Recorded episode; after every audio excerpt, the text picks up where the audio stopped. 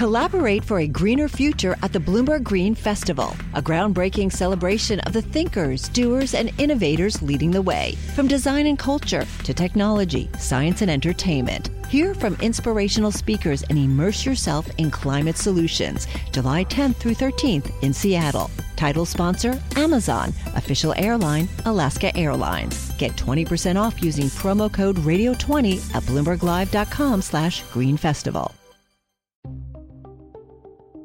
By now, we all know Google and other tech companies are collecting huge amounts of information about our digital and actual lives.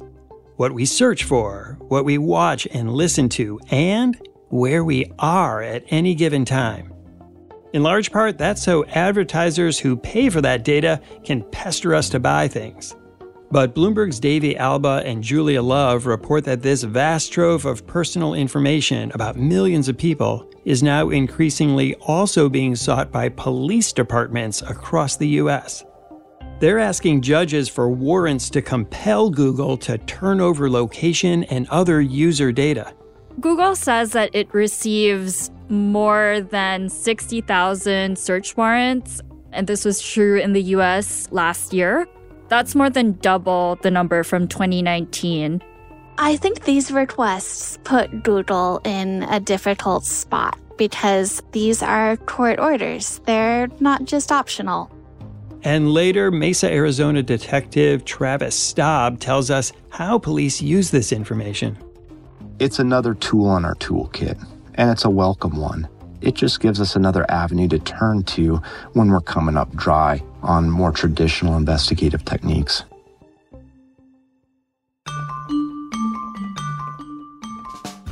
I'm Wes Kosova. Today on The Big Take, cops cast a digital dragnet.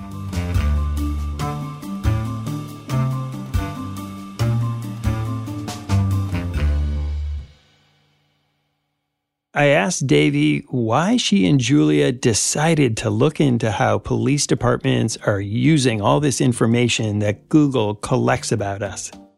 I think we've known that Google is collecting an enormous amount of data on each and every one of us. Basically, if you have a Google account, you are handing over data on where you've been, what you've searched, and Google slurps up all this data to use in a lot of cases for advertising.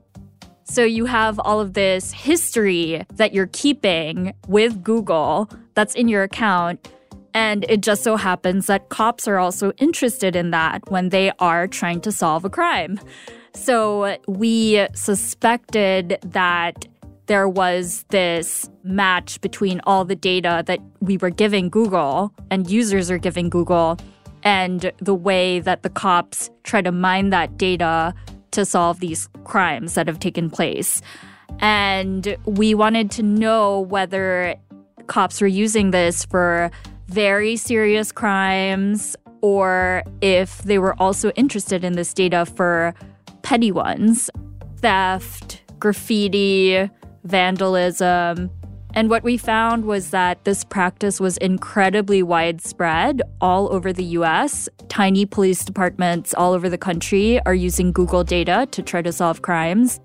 And the crimes weren't always necessarily serious ones. They did include some of these more minor offenses as well.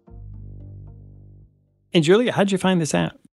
If cops want to dip into Google's data, they have to obtain a search warrant from a judge. The company will not simply open up its files for any law enforcement officer who comes knocking. They have to have a valid court order.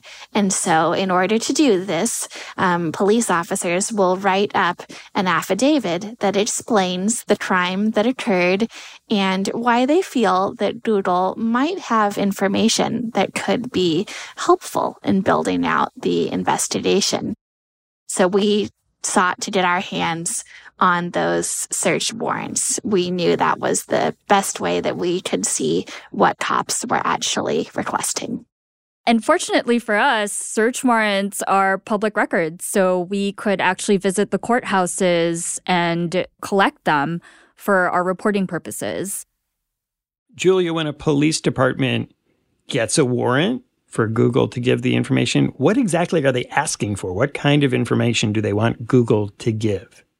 In the case of location warrants, this is all about where a specific device was at at a particular moment in time.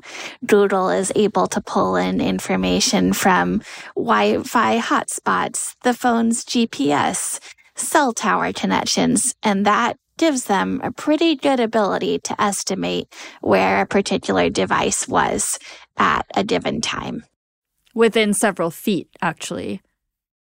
And so, Davey, it seems like they're casting a pretty wide net here. They are.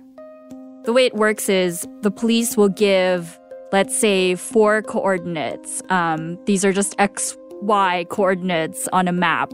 And then with these four points, they'll draw a shape around a certain area and we'll say, okay, Google, give me all of the devices that have been in this polygon over a certain amount of time. So some of the warrants we've seen have covered just minutes. So when the police know when a crime has occurred, they can say, okay, within a five minute period, tell us who was in this area. But we've also seen law enforcement agencies going to Google asking them for how many devices were in this area for up to a week. Julia, can you give us some examples of times where police departments went to Google and said, we want this information? In one case, a woman's purse was stolen in the parking lot of a Target in Scottsdale, Arizona.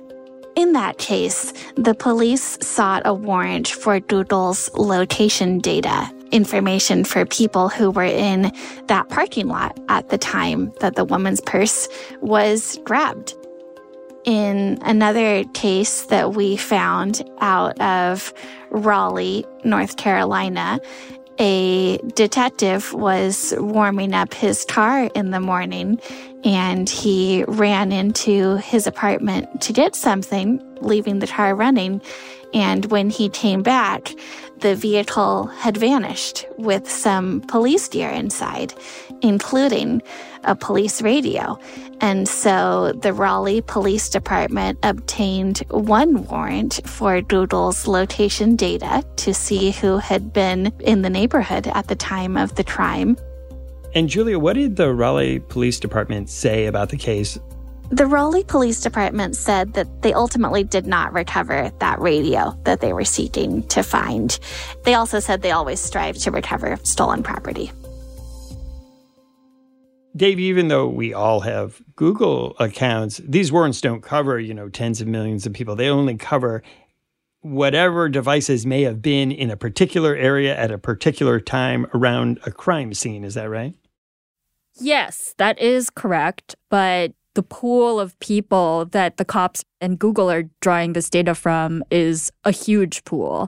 And that can be, you know, incredibly invasive your stuff can get ensnared in these warrants. Julia, so Google gets all of these warrants telling them they have to give up information. How does the company deal with this? What's their position about all of these requests saying you have to give up the user data of your customers?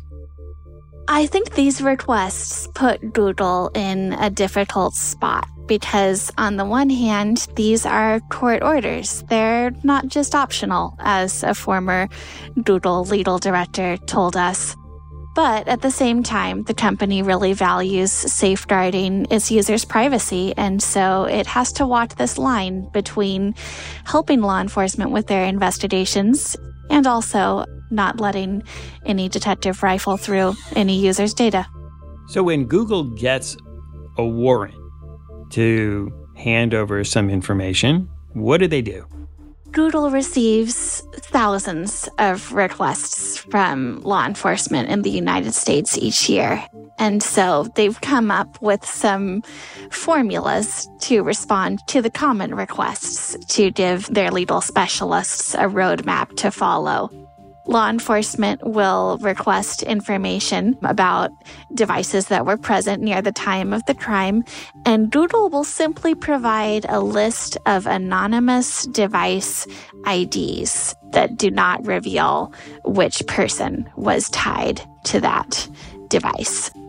Law enforcement will carefully go over this list and they'll identify a subset of devices that they would like expanded information about to see where the device was before and after the time of the crime to help them decide who they really want to focus on and Google will provide account information. That's usually the name that the account was registered under and an email address for that final batch of users. Davey, Julia said earlier that Google gets thousands of these requests for information a year. Just how many do they get? So Google says that it receives more than 60,000 search warrants and this was true in the US last year. That's more than double the number from 2019. And the company provides at least some information in about 80% of cases. You said there's this group of people at Google whose job it is to do this. Who are they? It's a team known as the Legal Investigation Support Team, or LIS. Their whole job is to review search warrants and subpoenas and they try to push back on as many as they can using what they have at their disposal. So let's say someone misspelled a Gmail account and it's gmail.com instead of gmail.com. Once these warrants are served to Google, Google does have an obligation to respond, a legal obligation. And so when they go through these warrants and try to sort through them and scrutinize them, they are trying to make sure they're doing it just as precisely as possible, you know, to the letter of the law to make sure that they can only give up people's information when it is absolutely necessary. And I would say also the minimum amount of information necessary to comply with this request. So Google is only one of many services that are tracking us and gathering up our information. What about Apple and Apple Maps, which also helps you get around and tracks your location? Do they also give up this kind of information in response to warrants? Law enforcement experts have told us that Google is the only company that can provide this detailed list of which devices were present at a given time. And Apple, in its transparency reports, discloses that it does receive some geofence warrants, as these um, location warrants are known, but they say that they are not capable of complying with those warrants. But it doesn't actually matter because a lot of people who have iPhones have Google apps on them. So if you think about I have to get to a friend's birthday party and how do I get there? I'll fire up Google Maps and see the best subway route. And that information is something that Google can see and does have. Google sent Bloomberg a statement in response to questions about these warrants about user data. They said with all law enforcement demands, including reverse warrants, they have a rigorous process designed to protect the privacy of their users while supporting the important work of law enforcement. They said they examine each demand for legal validity consistent with developing case law, and they routinely push back against overbroad or otherwise inappropriate demands for user data, including objecting to some demands entirely. They said for years they've supported legislative reform to government practices around access to user data, including proposing substantive guardrails on access to data and limits on the overuse of gag orders, which they say contribute to a lack of transparency.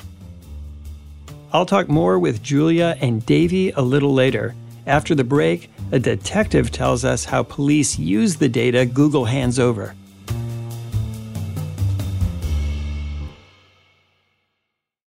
Success is more than the final destination. It's a path you take one step at a time. It's discipline, it's teamwork, and it's the drive and passion inside of us that comes before all recognition. It's what Stifel's been doing for over 130 years. Quietly, yet strategically, Stifel's become one of the fastest growing wealth management and investment banking firms in the country. Our financial advisors go beyond traditional wealth management to provide clients with direct access to one of the industry's largest equity research franchises and a leading middle market investment bank because success is the drive it takes to keep climbing, the passion to keep investing, the best of each of us made better by the best in all of us. And that is where success meets success. Start your journey at stifel.com. That's S T I F E L.com. Stifel Nicolaus and Company Incorporated, member SIPC and NYSE.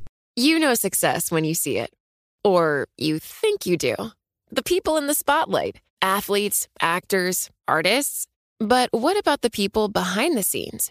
You know, the ones who make it all happen the lighting engineers, the sideline photographers, the caterers. They're small business masterminds.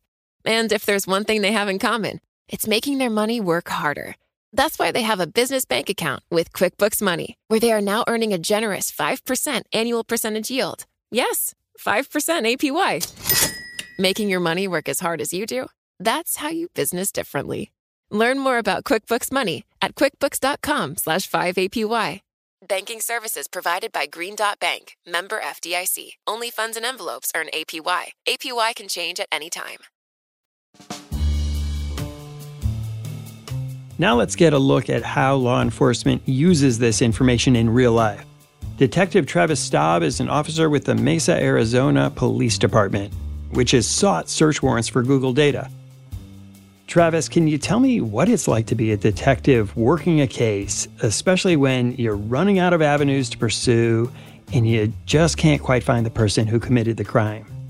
Well, every case is different, obviously, and there comes with it a certain frustration when you're not able to get a break in the case. And you feel a lot of pressure, both externally and internally, especially in these instances where you have someone who continues to engage in armed robbery after armed robbery, and you want to get them caught before someone gets hurt or just stop them from doing what they're doing. And so the ability to leverage this Google data was a welcome addition to our toolkit for sure. So tell me about a case where you used this warrant and what happened. Me personally, it's still under investigation, but it was a late night gun store burglary where a device is inside of a business that's empty that's right next to the gun store. And so that produces a very viable lead for us to follow up on. And I've assisted other agencies as well with analyzing the results from their Google warrants, in particular, some road rage type shootings where some aspect of the crime is captured on video and you can compare the video surveillance with the data you get from Google to potentially identify the suspect. Unfortunately, my own personal experience hasn't been as successful as others. I strike out far more often than I succeed. Can you walk us through the process of what it's like to try to get this information from Google? The current process right now begins with a search warrant to obtain device IDs that are within a set geographical area. So when we request this data from Google, we're asking them to search within a geofence. And that is a geographical area defined by latitude and longitude, typically four points. It's a square around a given area. We explain the circumstances of the crime and what we're hoping to obtain from Google and how it will assist our investigation. How easy is it to get a warrant like that from a judge? Here in Maricopa County, we have to really work it. There's been some recent court rulings and case law that shine a spotlight on these kind of warrants, some privacy concerns. And so we work with those commissioners at our initial appearance court at the search warrant center to really make sure that we're keeping our scope narrow, that we're not being overly broad, that we are doing everything we can to ensure that we're not infringing upon the privacy of those persons who are not involved in the crime but are simply in the area. So we work really hard to make sure that we tailor the geofence in such a manner that it zeroes in on the area where the crime was committed. Has a judge ever turned you down when you asked for one of these warrants or asked you to refine the information? Yes. probably about half of the Google geofence warrants that I've written have undergone a refinement process after being submitted the first time around. And again, it's just trying to zero in strictly on the information that we want to obtain and keep out that extraneous information. All right, so you get your warrant from the judge and you take it to Google. What are you asking Google for in a typical case? Like, how do you say, hey, I want information? So, Google retains all this data on any device that has an Android platform or a Google app on it, such as the Gmail app or Google Maps. And what we're essentially asking from Google is to provide us the data that they keep stored within their servers that provides locational data for devices that are running some sort of Google platform or app. And their locational data is based off of a variety of different things, whether it's the GPS on the phone or it's connecting to Wi Fi or it's connecting to a cell phone tower. And it comes with varying degrees of accuracy. But ultimately, what we want from them is any device that is within this predefined geographical boundary, and that is the geofence. If we have a you know, murder that's committed inside of a residence, I typically four point the corners of that residence, the property itself. And if we have, say, a getaway path, we know that the suspect fled down the street in a certain direction, then I'll four point the sidewalk in the street where he fled. And we're narrowing those geographical boundaries, the geofence, so as not to overlap houses of people who are uninvolved. We're looking just for that area where the suspect was. So you go to Google with this information within this geofence. Where does it go from there? When they return the information to us, they identify the devices through an anonymized alphanumeric code. It's very long and it contains absolutely zero identifying information about the account holder. And this is to protect the privacy of those devices that will inevitably capture that are uninvolved. So it's upon us as detectives to study all the devices that have been provided and determine which ones are most likely connected to the crime that we're investigating while filtering out those that we believe are uninvolved. At that point, we write a second search warrant for further locational data on those devices that we believe are most likely involved. And that information, when it's returned to us from Google, will show locational data for those devices an hour prior to and an hour after the time frame set within an original warrant. And it will give us locational data that falls outside of the geofence. And we can use this to maybe determine where people go and see if these devices are in fact involved in the manner that we originally thought. It's further clarifying information, but at that point, we still have no account information, no identifying information on who the actual owner is of that device. It's not until we get the data back from that second search warrant and we can further narrow down the scope of what we're looking for. And then we write a third search warrant. And that search warrant is the one where we get actual account information, account data. We identify the person who is associated to that phone. So, has access to this kind of information changed the way your investigations into crimes work? Not really. It's, for me in particular, as I said before, I haven't had a ton of luck with it. It's another tool in our toolkit, and it's a welcome one but it doesn't change the fundamentals really of how we proceed with our investigations. It just gives us another avenue to turn to when we're coming up dry on more traditional investigative techniques. We want to use it as kind of a measure of last resort. There's other quicker avenues of investigation that can be taken at the beginning, and we want to go through and exhaust those first we're not necessarily wanting to jump onto the geofence warrant right away when we could produce a suspect through other methods a lot quicker because there is a time delay in obtaining this information from Google, processing it, submitting the second warrant, waiting. It takes a little bit. Are there any kind of crimes where you just don't use this 204? We've been cautious in how we apply this making sure that we use it for serious crimes only. We would not want to be using this for misdemeanor crimes, lower level offenses. You know, we're, we're looking at felony crimes. We're looking at part one crimes, which are going to be burglaries, arsons, sex assaults, armed robberies, murders, the serious crimes. That's when we're going to use an investigative technique like this. You talked a lot about how Google takes all these measures to anonymize the data. But as someone who's used this and seen it used, do you have privacy concerns about this? To a certain extent, I do. You know, my personal beliefs hew towards a certain amount of privacy of the individual is very important to me. I take it very seriously. And so when the courts have privacy concerns, I take those seriously.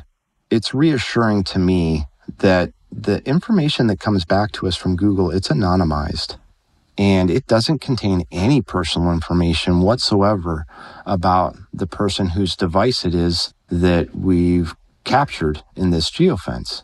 Even more to the point, the anonymized IDs that they assign to these devices is only good for 90 days.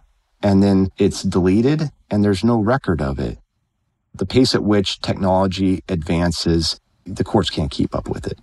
And so it's, upon us to make sure that we're doing all that we can to minimize those issues. And I think in this regard, the search warrants and the way Google disseminates that data, I think it's done a really good job of protecting the privacy of, of individuals in regards to this investigative technique. Detective, appreciate your time. Thanks for giving us this inside view. Thank you very much for having me on. When we come back, Bloomberg's Julia Love and Davey Alba tell us about the pushback in some places against the use of these warrants.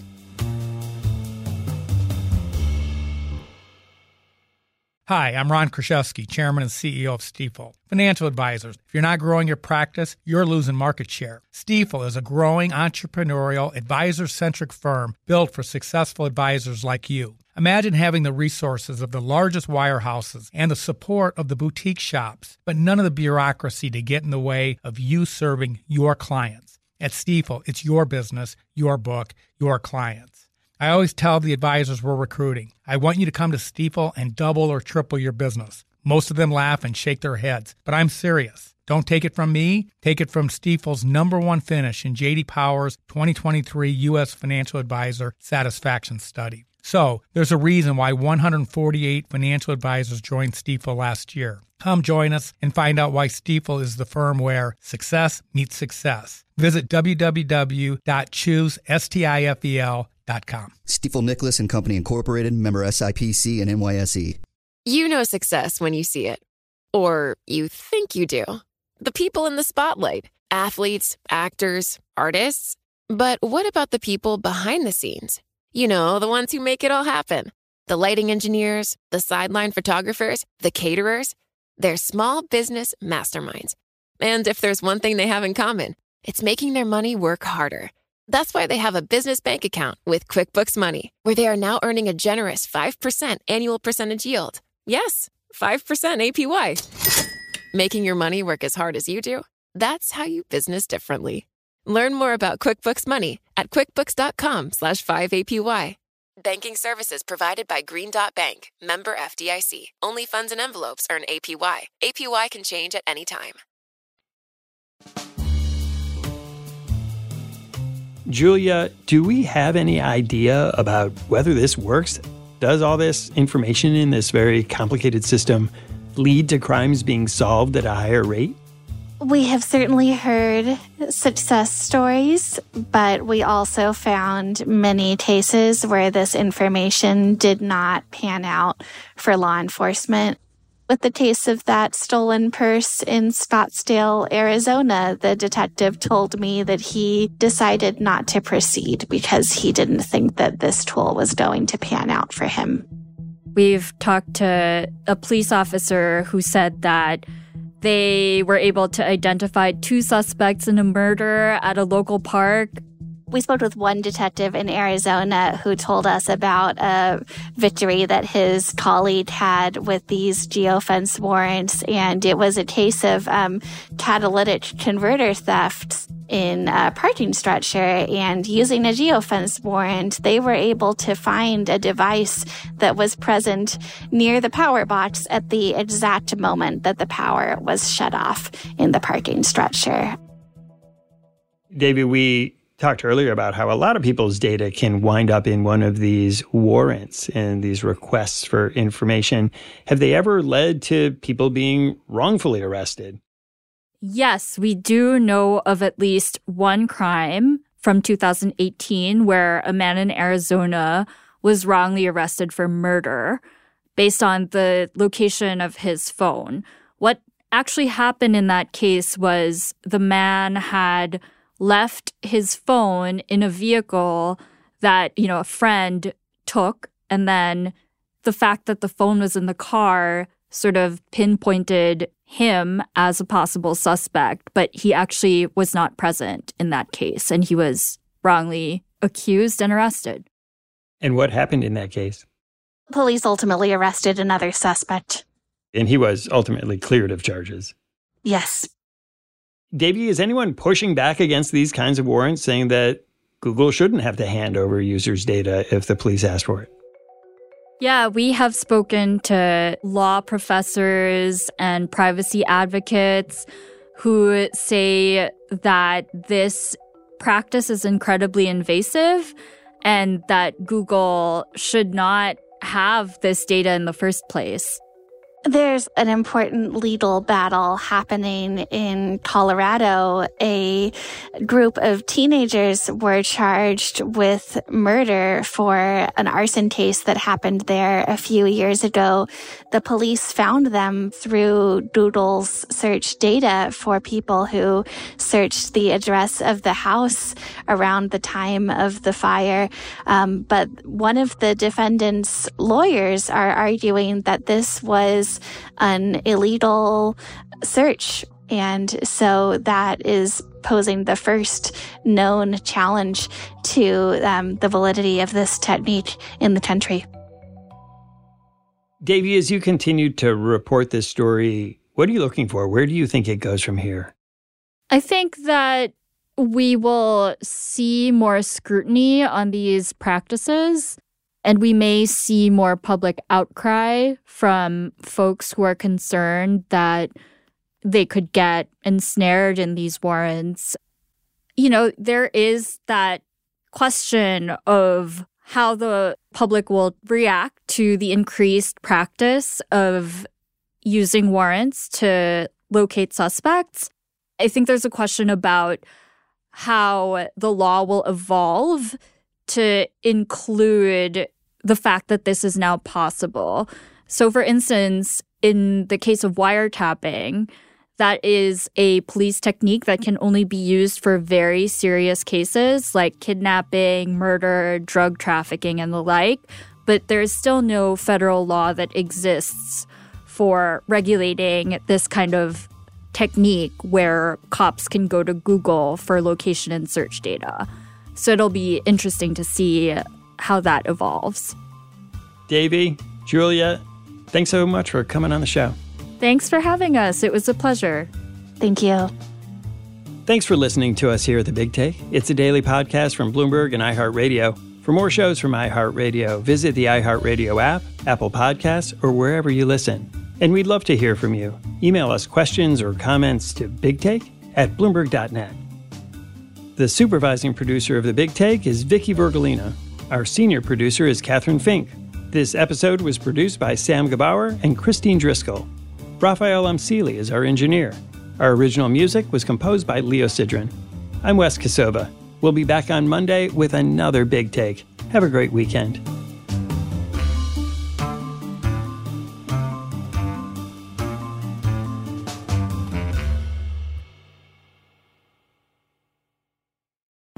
Collaborate for a greener future at the Bloomberg Green Festival, a groundbreaking celebration of the thinkers, doers, and innovators leading the way. From design and culture to technology, science, and entertainment. Hear from inspirational speakers and immerse yourself in climate solutions. July 10th through 13th in Seattle. Title sponsor, Amazon. Official airline, Alaska Airlines. Get 20% off using promo code radio20 at bloomberglive.com slash green festival.